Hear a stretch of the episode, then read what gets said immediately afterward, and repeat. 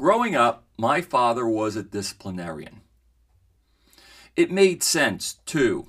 Like he often would tell me, he didn't want my sister and I having to work in a hot, sweaty factory like he did in order to provide for his family.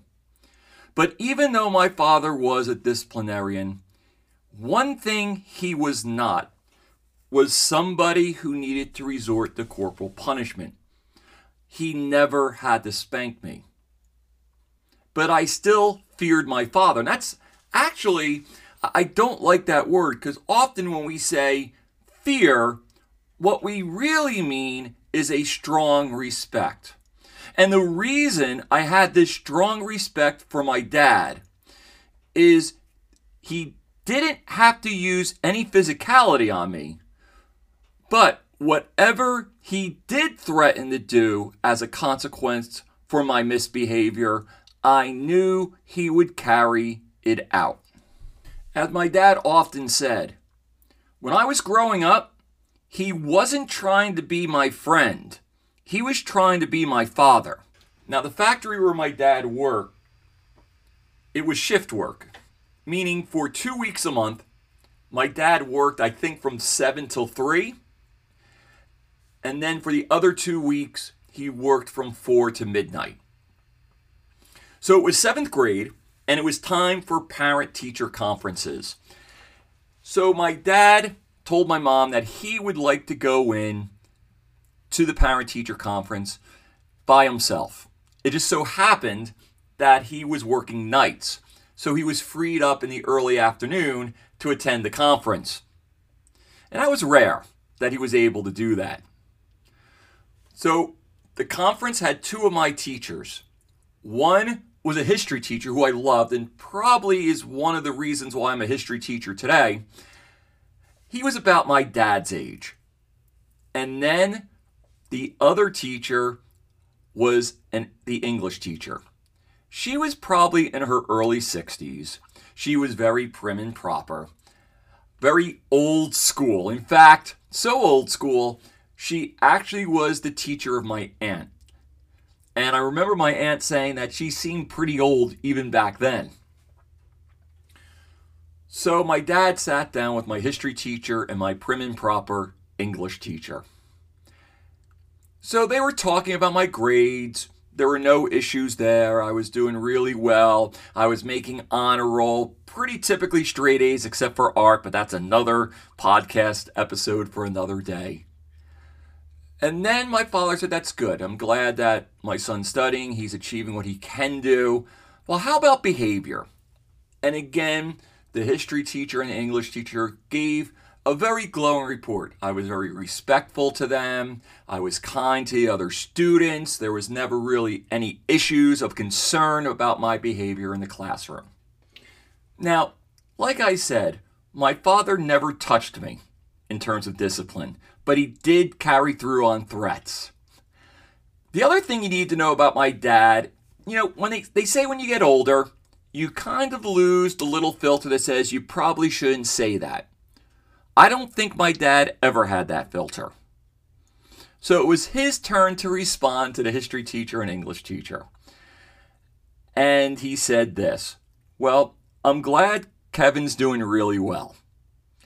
And to keep him that way, I'll tell you what, I'll continue kicking his ass out of school if you kick his ass in school. The history teacher laughed and the English teacher looked at him and said, Excuse me?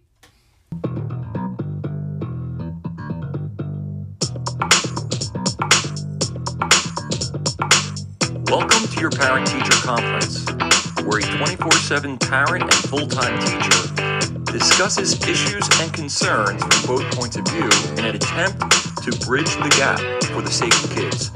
So relax, grab a coffee or other comfort drink, and let's talk about it.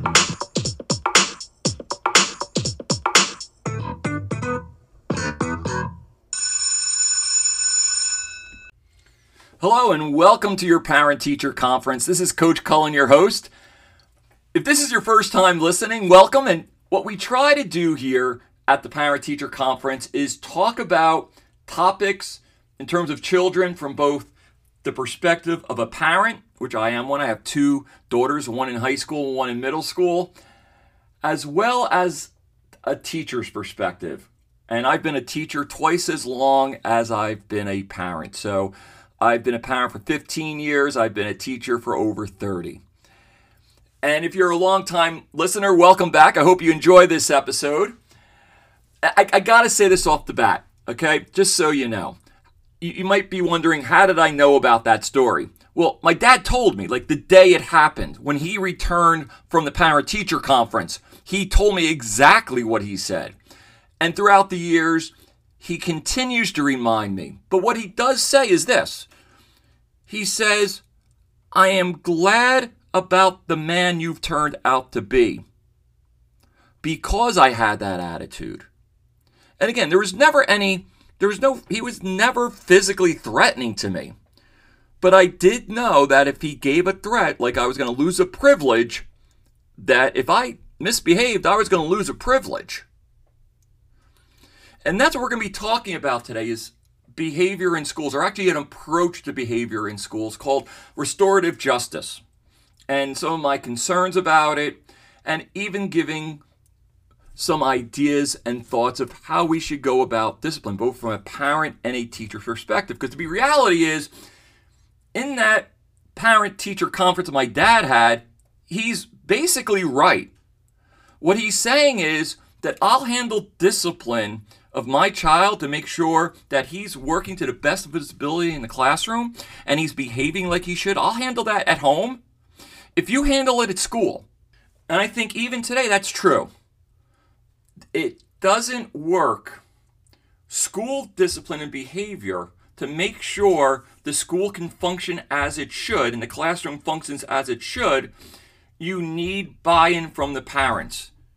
And if the parents don't have a buy in, if they're not disciplining the child at home, then it's going to fall apart in the classroom and that the parents aren't disciplining at home. The school's response can't be just throwing up their arms and saying, well, why should we then? Why should we be the parents? That's just a, a bad way to approach it as well. There has to be consequences for bad decisions and bad actions and we'll get into that in this episode. If you like what you're hearing and you think other people, other teachers, other parents, people interested in education, if you think they need to hear this, please feel free to share this out. You can tell them, look for the Parent Teacher Conference podcast on Spotify, Apple Podcasts, Google it when you look at the icon, I am the guy with the baseball hat on with a coffee mug covering my mug. Or you can find, like on Spotify, it's a little box with an arrow pointing up, maybe the three dots on Apple Podcasts, but you can copy this episode and share it out like through a text or an email or even post it on Facebook or Twitter with friends if they do use the podcast, if they do search for the podcast, tell them this episode is called Truth and Consequences. If you have a question about what I'm saying today, a comment, maybe an agreement, maybe a disagreement, please feel free to email me at ptcpodcast411 at gmail.com. That's P is in parent, T is in teacher, C is in conference podcast 411. All one word, ptcpodcast411 at gmail.com. Now, yesterday, before I began producing this episode, I went back and looked at YouTube videos. I typed in, and this would be something for you to do. Type in, why are teachers quitting? And you'll get a lot of videos. You'll get a lot of short videos. There's little clips like about a minute long, and you'll get some more in depth videos. One channel I'll point you to, which I because I think she does a really good job, is teacher therapy. And she's a former teacher. She's a lot younger than me. And she does interviews with people about why they're quitting the profession. And one constant is this the one, I think, the biggest issue that you will hear in those videos, if you watch several of them, the one that will be consistently brought up is student behavior. The lack of consequences. This is a frustration for teachers because they're in the profession to instill a love, a passion, an understanding of the content they're delivering. And for me, it's history, could be a math teacher, English teacher, art teacher, music teacher, gym teacher. The reason we chose our area is because of a love for that topic.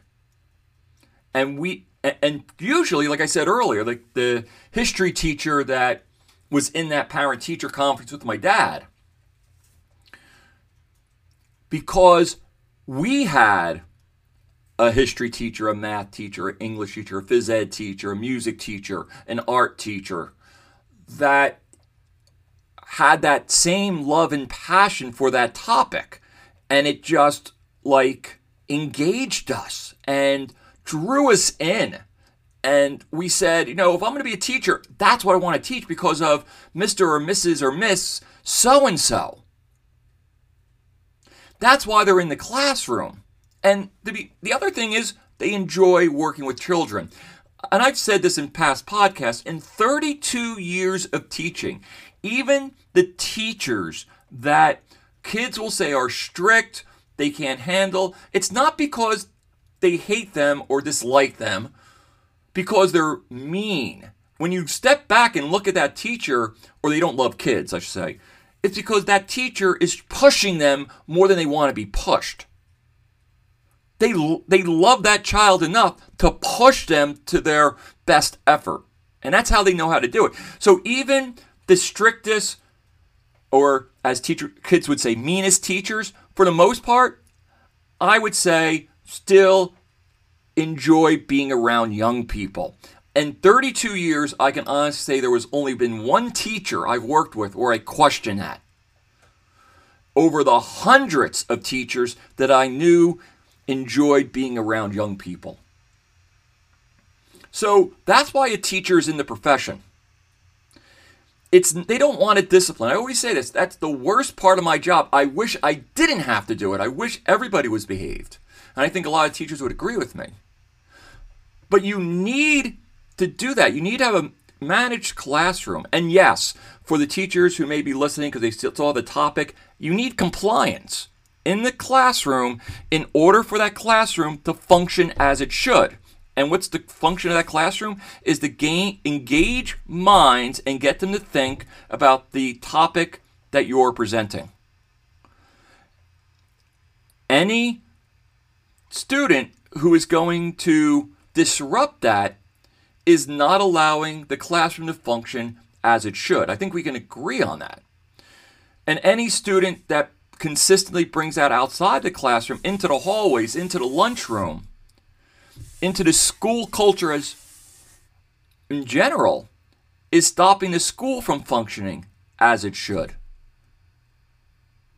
So how are we going to deal with that? That's the question. You know, it's from time immemorial that we have issues with misbehavior. It's always going to happen. We're going to have teachers who teach badly, we're going to have students who behave badly. The question really is since we know that's going to happen in, in an imperfect world, how are we going to deal with it? Well, one way that has been brought up in the last couple of years is something called restorative justice, a, a restorative justice or RJ approach to discipline and behavior within the school building. First thing I'm going to do is define restorative justice from a website, from an article I found on a website from We Are Teachers called What is Restorative Justice in Schools? Everything Educators Need to Know. And here is how it was defined in one paragraph. Quote, restorative justice is a fundamental change in how you respond to rule violations and misbehavior, said Ron Claassen, an expert and pioneer in the field. The typical quote, the typical response to bad behavior is punishment. Restorative justice resolves disciplinary problems in a cooperative and constructive way. End quote.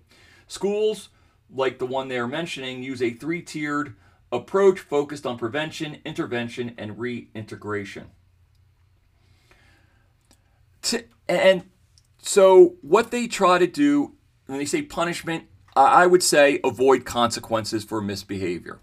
Now, they would agree with like restitution, meaning if I took your pink Stanley cup and bashed it on the ground and broke it or dented it pretty badly or wrote all over it, that I should have to buy you a new Stanley cup. But on top of that, I shouldn't be denied going out for recess. That's what they would say. That punitive um, tactic should not be implemented. And a lot of this discussion about restorative justice came as educators were trying to figure out how to stop, especially in the inner city, the what they call the school to prison pipeline, where kids are constantly getting in trouble, constantly getting suspended, and the next thing you know, they're out on the street and they're getting involved in criminality and now they're instead of being in suspension or in school suspensions now they're in prison. How can we stop that? How can we address this? So i yes, I would agree that that is a honorable thought, like their honorable reason to do something differently. But will that approach work in all situations in all communities? Even with does it will it work with all students? That's really the question.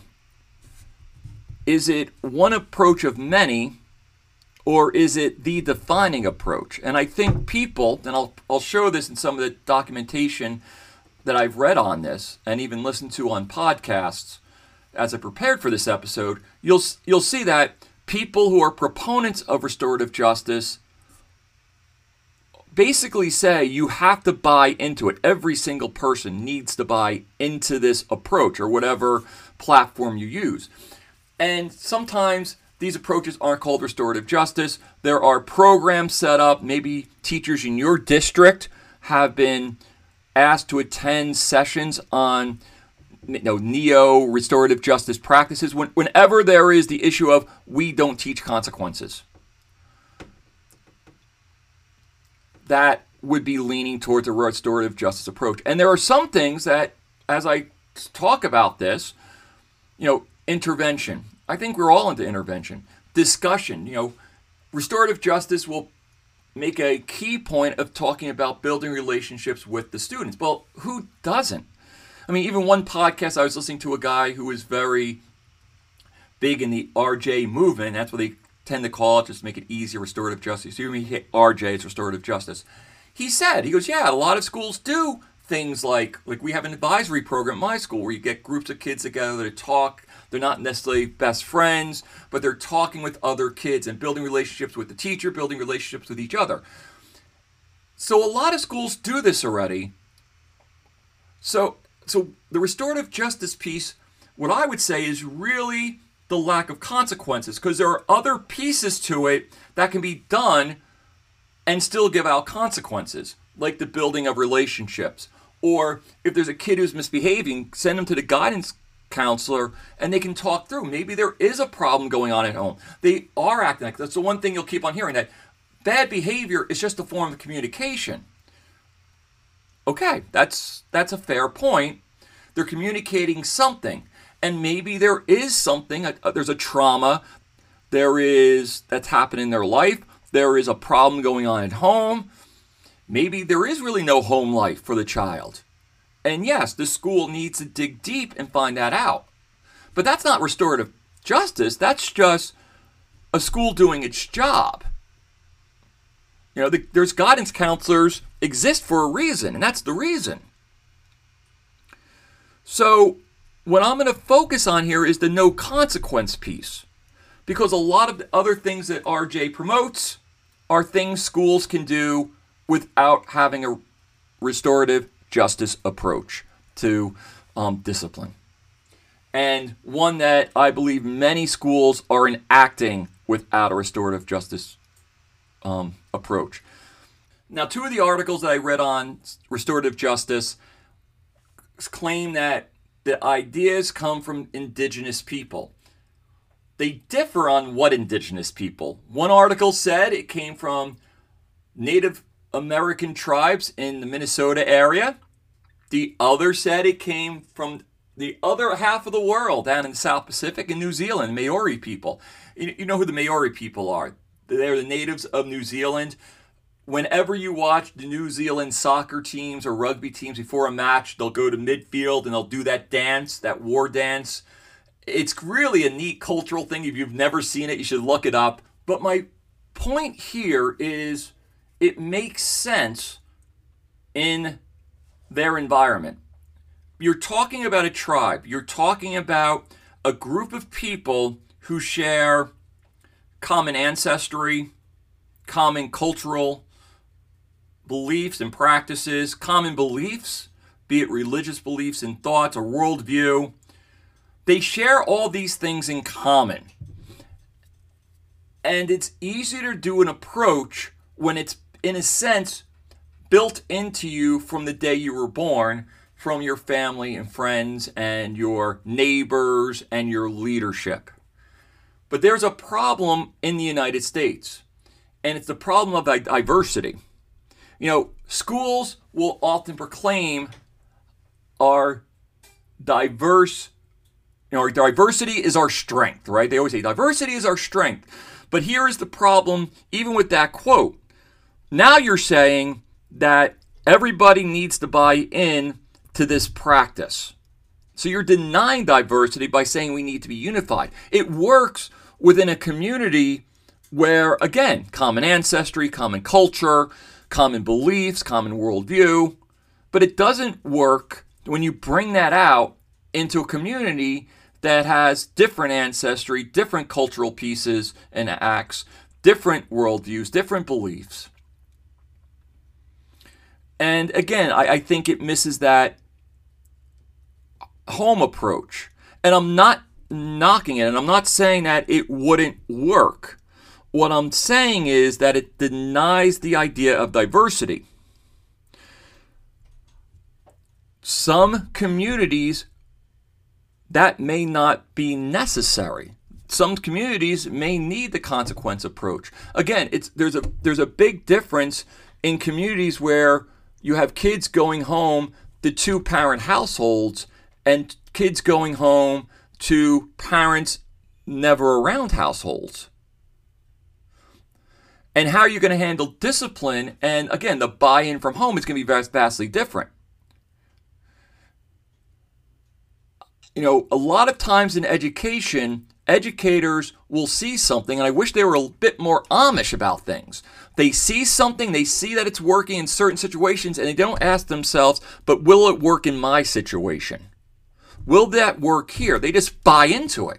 And it's not just in discipline, it's with a lot of things. It's the shiny new thing. Everybody has to have it. It's why when Apple announces the iPhone 27, everybody's like standing out online the next day getting ready to buy it.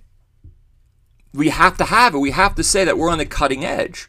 Rather than sometimes saying, no, we're, we're going to be standing firm on this old, what you see as an old tired approach, because the old tired approach actually works. It has years of development, years of working out the, the kinks, and years of success. But instead, we want to promote that we're doing the latest and greatest. And, you know, so that's just a couple of concerns just off the start. The other thing is you'll hear this often with RJ practices. We've cut the number of suspensions down. Well, when you don't have consequences and you don't suspend people, of course you're going to have less suspensions.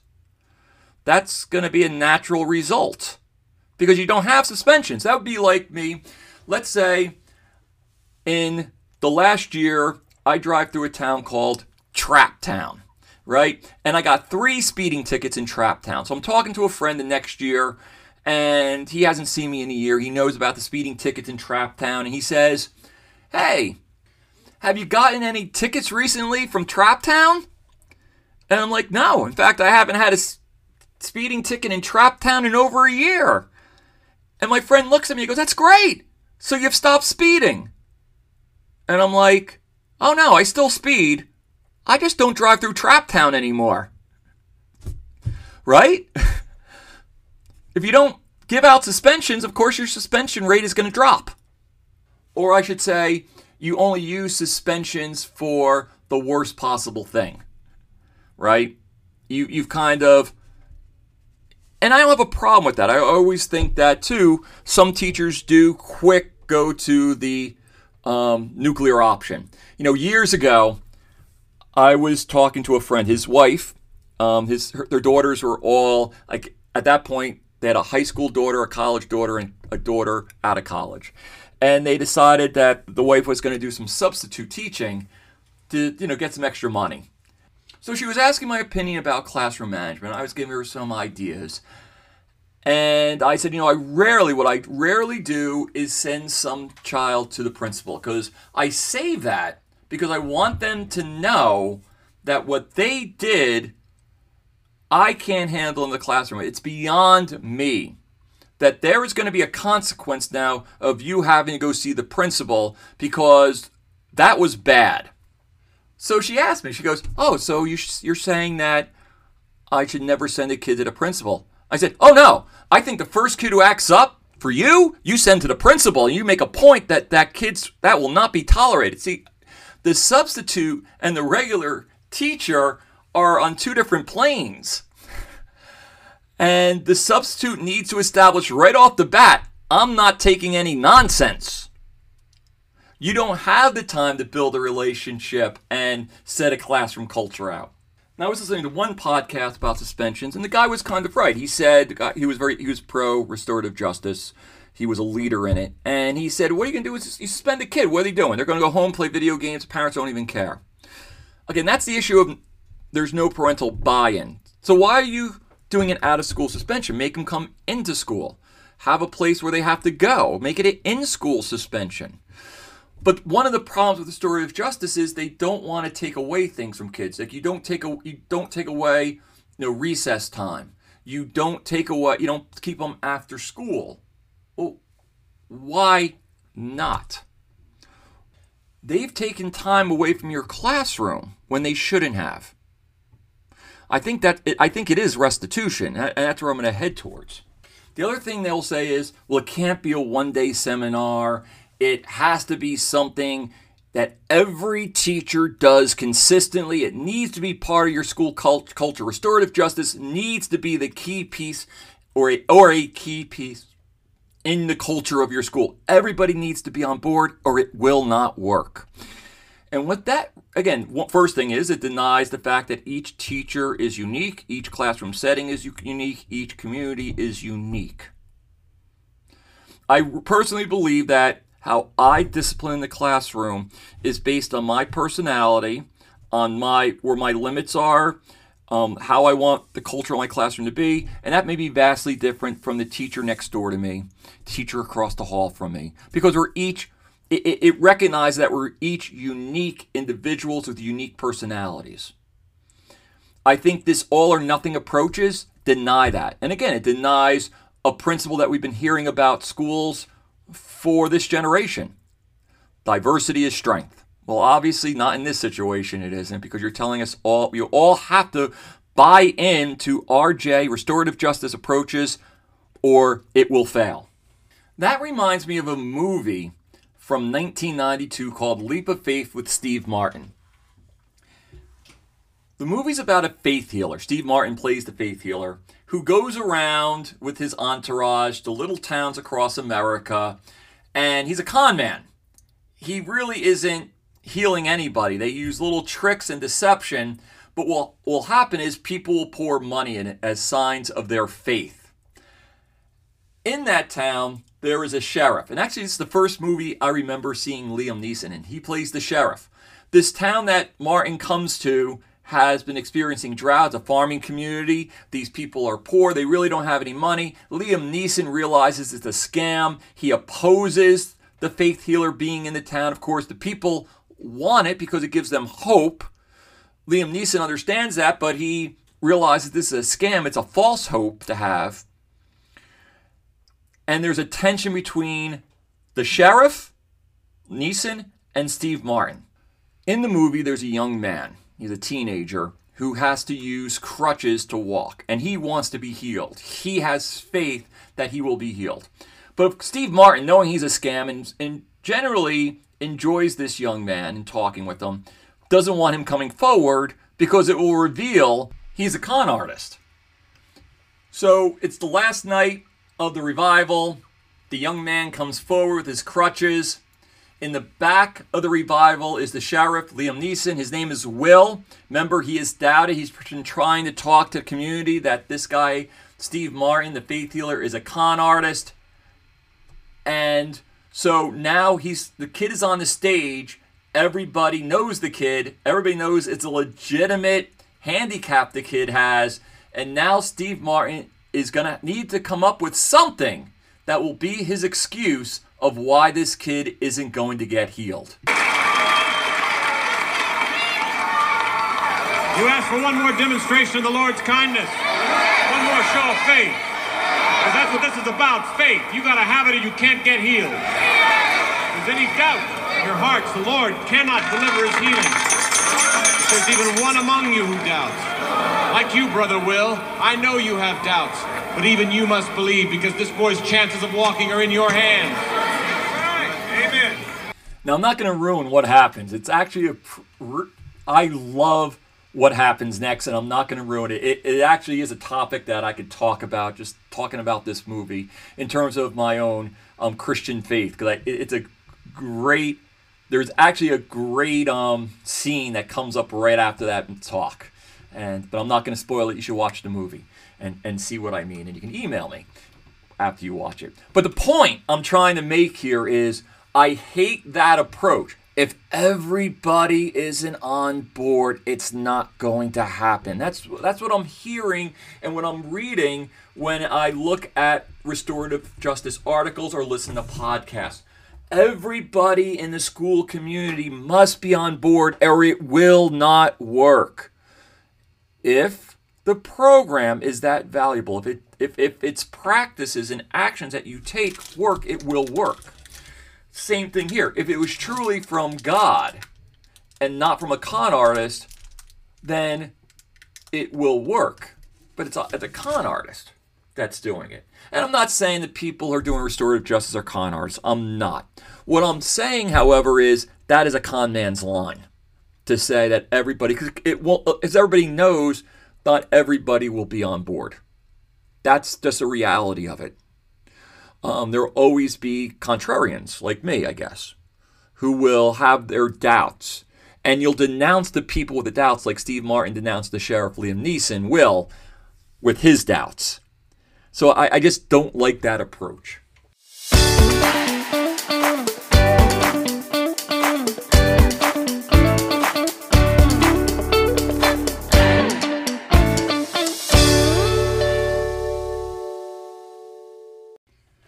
Hey, are you enjoying what you're listening to? Am I making any points? Do you think others need to hear this? Please feel free to share out this episode as well as the podcast. Tell your friends that they can go on the Parent Teacher Conference podcast on any site that delivers podcasts like Google, Apple Podcasts, Spotify. Type in the Parent Teacher Conference podcast and look for the guy with the coffee mug covering his mug. Or you can just share out the link to this episode as well. Also, if you have any questions, you have any points of agreement you want me to know, or, or any points of disagreement, please feel free to email me at ptcpodcast411 at gmail.com. That's P as in parent, T as in teacher, C as in conference podcast 411, all one word. ptcpodcast411 at gmail.com. Now back to the episode.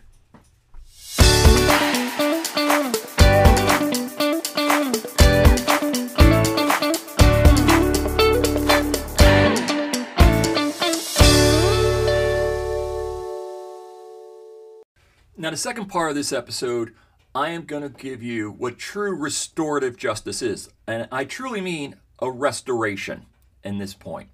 Now, one thing I do want to address restorative justice often talks about shared power. You know, one article I read, I heard a teacher saying this um, When I reflect on my earlier years of teaching, I remember wanting to have power. I wanted students sit when I said sit, stand when I said stand, and line up and walk down the hall exactly how I wanted to, do it. I, you know, as a teacher, I never thought of that as like power. Like I, I wasn't like power hungry. It's not the reason why I want students to sit still or be orderly. You think about fire drill. Kids always ask, why do you need to be quiet during a fire drill? And I said, you practice it as if it's going to happen because when it does happen, you'll know exactly how to behave. And you need to be quiet if there was a real fire, a real emergency, so you can hear instructions that will save your life. And I always use this example. I have a friend, good friend of mine, and he's a listener, so hopefully you're listening um, to this because you'll know who you are in a second. I have a friend who was a police officer. He's recently retired.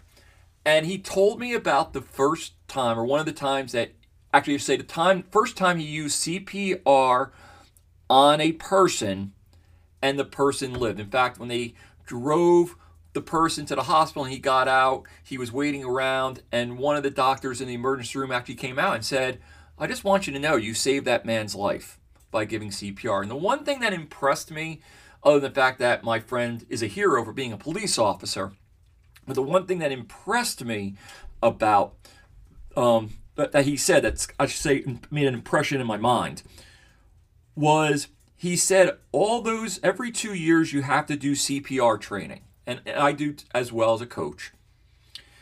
And you do it, you do it, you practice it, right? And he goes, he said, Kevin, when you actually have to do it on somebody, you do it. It becomes second nature. And the same thing like lining up for a fire drill. You just if you practice it right when it you need to actually do it it's second nature and that's why you practice anything like you know that's why on, on baseball i would constantly just practice defensive drills and you know, have the whole team out there hit the ball and and look where everybody was positioned everybody hit the ball to the right side i want to know where the left fielder was you know, hit the ball to right field. Where are you in the left field? Just make sure you're where you're supposed to be in case the ball goes to third.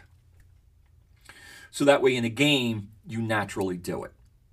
And there's a need, there's a need for compliance in the classroom. We all can't, every kid can't do what they want to do in the classroom. There'll be, in a sense, societal breakdown in the classroom.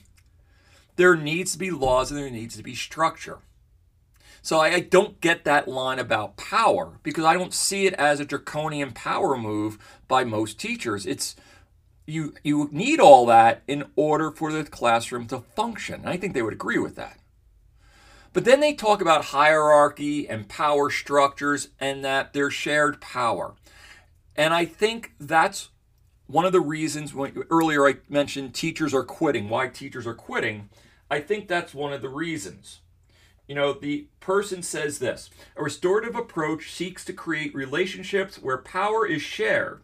It is philosophy that takes into account that all humans inherently possess power despite their social ranking.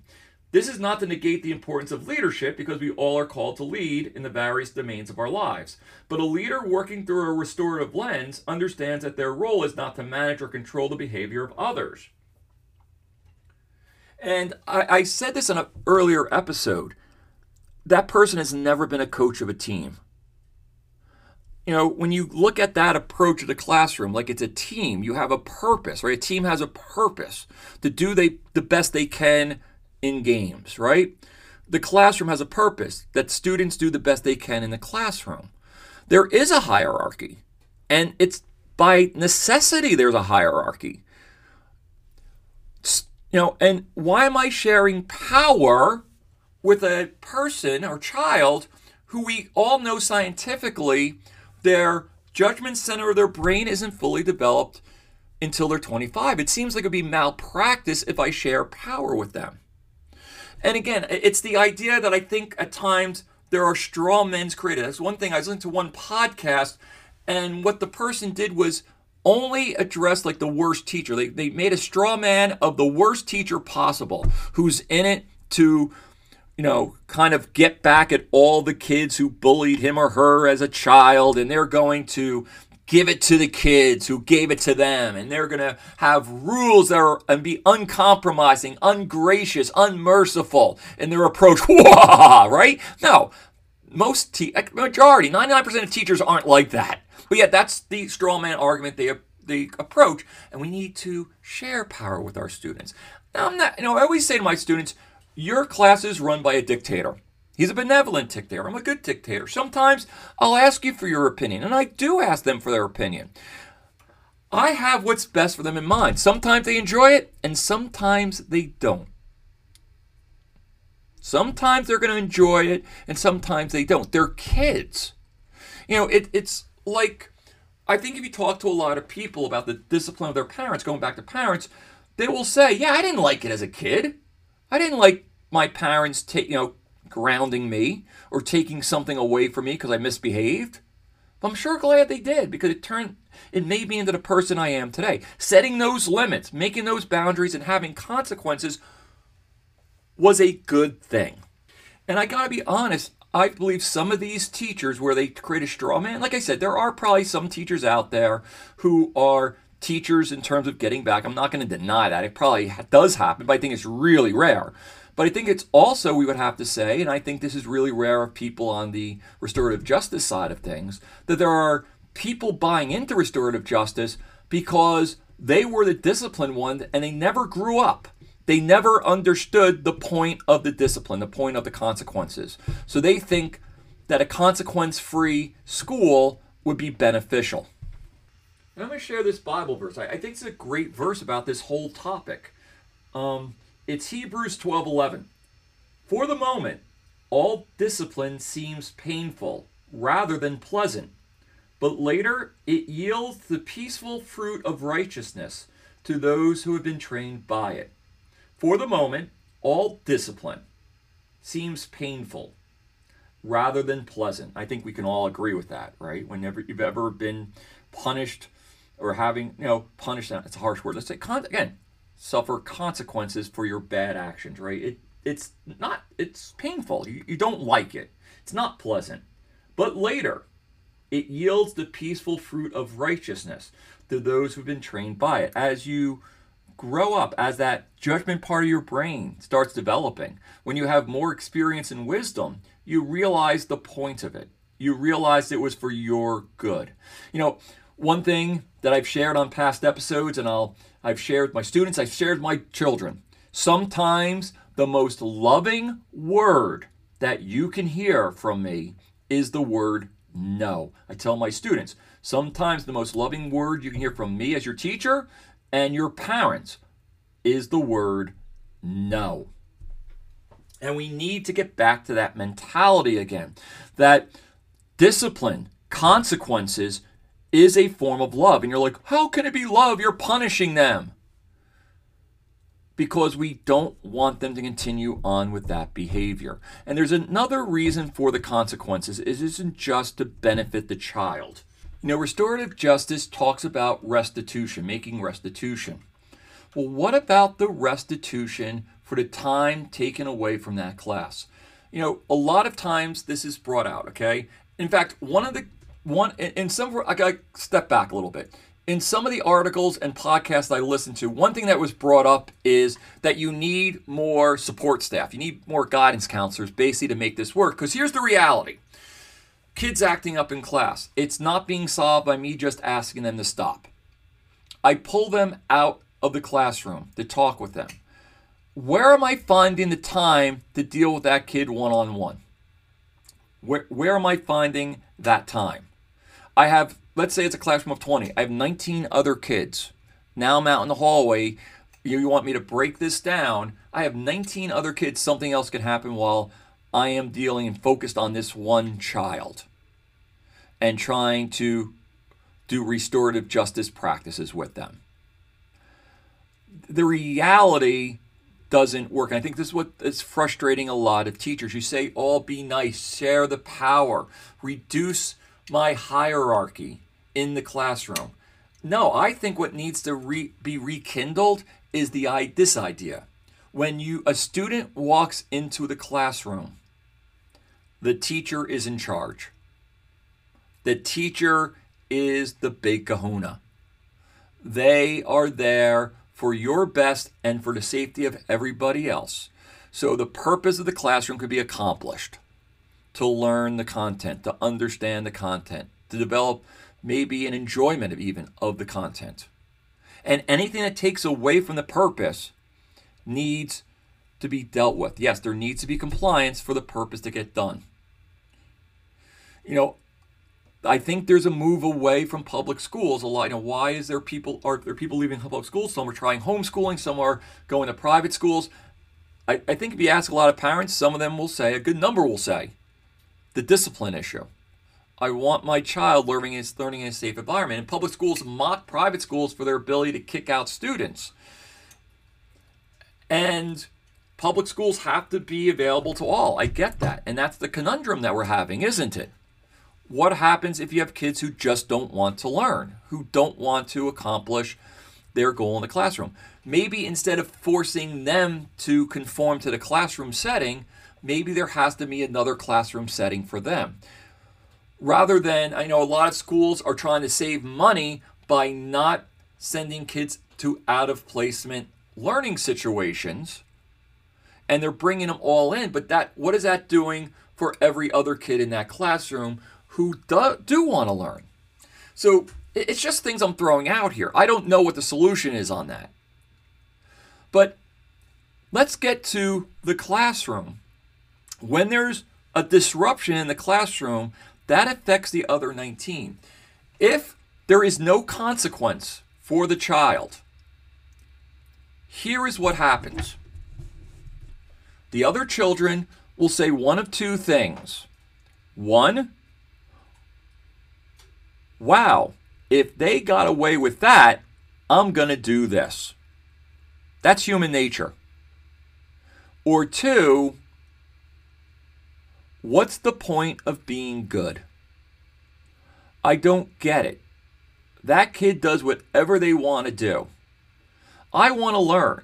You you'd be surprised at how many kids for the disruption kids, they're afraid of them. They'll never say that. I've heard teachers get little notes apologizing for the behavior of their classmates. They don't want to, they don't want them to know. They, they're not again, they, they don't want to be in a situation of speaking out. They're afraid to but yet they see students getting away with things that they, they know are wrong. It's not respectful to the teacher. We really need to go back to the idea that the teacher is the leader in the classroom, just like the principal is the leader in the school. And I, I got to be honest, I don't think that this is necessarily an admin issue either. I don't think it's that admins don't want to give out um, consequences. I think their hands are tied as well. I think it's just a mentality we're having. We need, you know, if we're going to restore anything, we need to restore this idea of respect of elders. Know, my dad always said, I'm not saying you need to like every teacher. The teacher might not be a good teacher, but you need to respect that teacher. And that's something we need to get back to in, in society. But we haven't decided is that everybody's angry. You can say whatever you want. You can be rude as to whoever you want. And I think, honestly, that's perpetuated by social media where you can text, you can tweet, you can post angry statements about people you don't even know in the rudest, vulgar way, and it's it's applauded. It's as applauded as if you're being because you're being genuine, you're being authentic. It's the real you, it's raw. And I think we need to restore the idea of do unto others as you would have done unto yourself. I think we need to restore the idea that with age comes wisdom. And that is deserving of respect. That's what needs to be restored. And how about respecting the other students in the classroom? What about their rights? We always talk about the student who misbehaves and their rights and their need to be in the classroom and needing to address the behavior that they're um, or the community, the, this, the what they're communicating through their misbehavior, right? Where our focus is always on that child. But what about the majority of the kids who are complying, who are listening, who are respecting the teacher? What about their rights to learn? What about their rights to be safe in school? What about their rights to not have to worry about disruption in the classroom? What about their rights? When, when, when do we restore that? And what is the restitution when that is deprived of them because you want teachers to deal with the small number of misbehaviors without consequences? Again, like I'm telling you, listen to why teachers are quitting. That is situation numero uno. And parents, if you're listening, maybe you need to go to board meetings instead of complaining about this issue or that issue Start complaining about how are you addressing misbehavior in the classroom? How are you addressing bullying? How are you addressing this? And what are you doing to those students who are doing? Because my child isn't, and they want to learn, and they want to be safe in school, and they deserve that. Sadly, though, I think this is where the powers that be want to go. Talk about power, right? It's kind of funny that the people who are for restorative justice, I wonder if they'll listen to people who will push back. What about share? You know, it's never about shared power when you're the one in power saying this is what's best. Because again, like I'm saying, I, I wonder how many of those teachers who are frustrated are in schools that are practicing restorative justice. You know, and, and, how many of those teachers who are leaving schools because they're frustrated with the lack of consequences and the continued problem with behavior are leaving, and the people who are um, teaching or promoting the restorative justice culture just chalk them up as malcontent. Well, they were never buying into it anyhow. I'm glad they're gone. Rather than saying they're sending a message they're actually making a point here. Maybe we should step back and look at things. You know, and that's something I struggle with. I think we all struggle with that we will quickly chalk up negative points and views to something that we hold on to as attacks and be defensive rather than saying, let's look into this. Maybe I do have to change. But I think in the broader society, we're seeing this same issue, right? Think about um, how police officers are no longer respected because there's a rotten few. Every police officer I know are good men and women who are doing a dangerous job to protect us. You know, the whole idea, and, and think about it, a couple of years ago, there has been push in cities. We need to decrease the number of police officers and raise the number of social workers. If that isn't restorative justice, I don't know what is.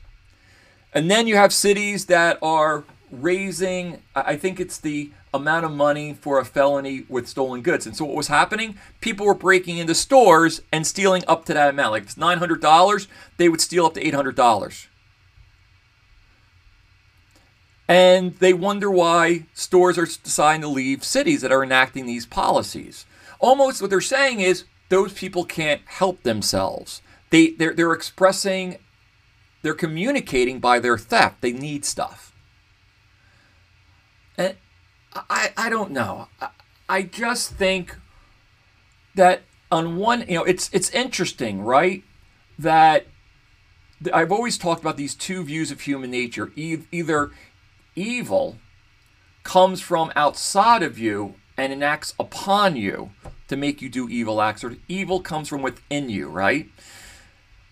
And the people who will say that evil is from society around you because you're you're basically good, you always want to do good, but there's there's evil around you, are the ones saying, well, they have to act out like that. They have to steal. You know, their communicate their misbehavior is a form of communication. They don't know any better. And I'm the one who's saying, who I say, no, evil starts from each one of us, and we have to kind of rein it in. I'm the one that's saying, no, I expect better. We do have to rein it in. We have to rein, rein in those bad decisions that we want to make. That's not just in the classroom, that's in the family, and that's in life. Yeah, it doesn't, it's, you know, talking about like we're, we're going to stop suspensions. We're not going to, you know, no kid should be deprived recess for acting up in the classroom. But yet at home, that's how we deal with our daughters if they do something wrong. We take away things. No, you're not going out with your friends tonight. No, give us your cell phone, give us your device. You're not going on that for a couple days.